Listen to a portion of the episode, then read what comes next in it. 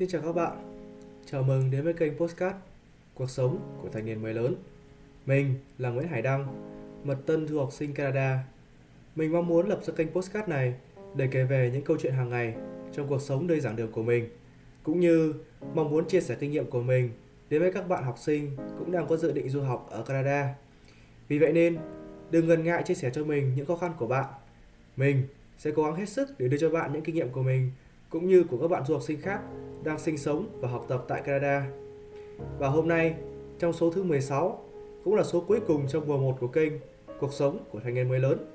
Mình muốn chia sẻ với các bạn về cảm giác của mình trong 4 tháng đầu tiên tại Canada. Mới đó mà đã được 4 tháng rồi. Mình còn nhớ như in cái ngày đầu tiên mình đến Canada với bao sự phấn khích và tò mò. Chỉ từ những chi tiết rất là nhỏ, khi vào xuống sân bay thì mình cũng thấy rõ được cái sự khác biệt của Canada với Việt Nam. Trong chuyến xe đầu tiên của mình tại Canada, cửa kính của xe không có những cái lớp bụi bặm thường thấy như xe ở Việt Nam. Chỉ nhìn thấy điều đó thôi thì mình đã biết rằng là không khí ở Canada tốt như thế nào. Mọi thứ trong mắt mình lúc đó thật mới mẻ, thật tốt đẹp. Thậm chí nếu có ai nhắn hỏi mình Canada như thế nào, nó có đẹp không? Mình sẽ không do dự mà trả lời. Nó đẹp vô cùng, thời tiết rất tốt, con người cũng rất là có văn hóa. Nhiều khi mình còn dìm Việt Nam xuống để tôn lên cái sự hào nhoáng ở đất Canada này. Rồi, đến những ngày đầu tiên khi mình vào trường, lần đầu tiên gặp bạn cùng phòng, mình rất hào hứng. Chạy đi khám phá khắp nơi, không chờ đợi được để đi khắp các ngõ ngách trong trường. Để rồi còn tự hào lấy điện thoại ra, selfie mấy tấm tự sướng thể hiện rằng là mình đang sống rất là tốt ở cái trường có mác tốt thế giới này. Đó đích xác là cảm xúc trong một tháng đầu tiên của mình tại Canada. Nhưng mà như người ta vẫn hay bảo, mọi thứ chỉ đẹp khi ta chưa có được nó.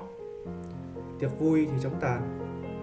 Khi các môn học ngày càng có nhiều bài tập và deadlines, mình trở nên gục thở. Điểm số như một gông cùm kéo mình lại từng chút từng chút một lại cộng thêm nhìn lên mạng xã hội, thấy bạn bè ở Việt Nam của mình sống thật vui vẻ, họ được đi chơi và học tập, được tiếp tục trải nghiệm hết cái thanh xuân vườn trường ấy. Cứ như thế thì dần già bị chết chìm trong cái sự áp lực. Bắt đầu có những sự cay vã giữa mình và người thân về chính cái sự quyết định mà mình đã đưa ra. Về cái tương lai mà chính mình cũng mơ hồ, vì nó được đánh đổi không chỉ bởi những nỗ lực từ phía của mình mà còn sự, từ sự hỗ trợ tài chính rất là to lớn đến từ phía gia đình. Không khác gì trí phèo Vào thời điểm này thì mình ghét mọi thứ xung quanh. Mình ghét trường lớp, mình ghét gia đình ghét bạn bè ghét cả những người vô tội ở gần mình ghét nơi cùng phòng. Và đặc biệt là mình ghét chính bản thân mình. Sao mình yếu đuối như vậy? Những đứa khác làm được, sao mình lại thất bại thảm hại như thế? Thật là một nỗi nhục nhã tất cả tại mình. Không. Tất cả là tại cái đất nước chết tiệt này. Tại cái trường khốn kiếp này. Không chỉ học phí đắt đỏ, chương trình học nặng nề, nó còn khiến mình mất tất cả những thứ đáng lẽ ra mình phải có nếu ở Việt Nam. Trong cái giai đoạn tồi tệ ấy, mình vô cùng áp lực. Phản ánh thì chính là qua thể trạng cơ thể của mình.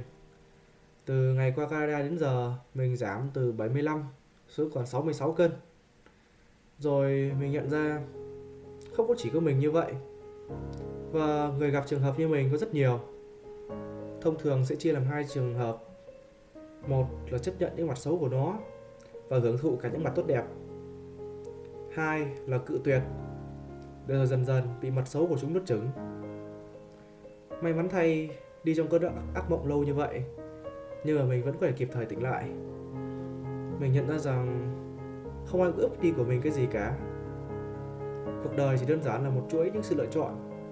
Và mình không nên thấy buồn hay tiếc nuối khi đưa ra một lựa chọn nào đó. Bởi vì không có một lựa chọn nào là sai. Sai chính là ở cách mà con người nhìn và đón nhận kết quả mà nó đem đến như thế nào. Rồi, mình cũng dần làm quen được. Tuy rằng là vẫn còn những sự áp lực nhất định từ học hành và cuộc sống, nhưng mà sinh viên thì ai chẳng thế. Giờ đây mình lạc quan hơn cho con đường mình sẽ chọn ở phía trước suy ngẫm nhiều hơn về bản thân cũng như thử những thứ mà trước đây mình chưa dám thử. Cuộc sống của mình tại đất nước Canada cuối cùng cân bằng hơn khi mình đã chấp nhận được sự khác biệt đấy. Với mình, Việt Nam vẫn sẽ luôn là nước tốt đẹp nhất vì đó là quê hương, là cội nguồn của mình. Nhưng ngược lại, Canada trong mắt mình giờ đây không còn tệ như trước. Đương nhiên thì nó không phải tốt như những ngày đầu tiên mình nhìn thấy nó. Mình đến đây, nhưng mà nó đã cân bằng hơn khi mình chấp nhận cả những mặt xấu và mặt tốt của Canada. Và vừa rồi là toàn bộ những điều mình muốn chia sẻ trong tập postcard ngày hôm nay. Cảm ơn các bạn thính giả đã lắng nghe. Hãy tiếp tục theo dõi kênh Cuộc sống của thanh niên mới lớn và đừng quên chia sẻ kênh postcard này với những người bạn của bạn nếu họ cũng chuẩn bị bước vào hành trình đại học của họ tại UBC. Hẹn gặp lại trong các tập postcard tiếp theo. Chúc mọi người có một năm mới vui vẻ bên cạnh người thân và gia đình. Chào tạm biệt.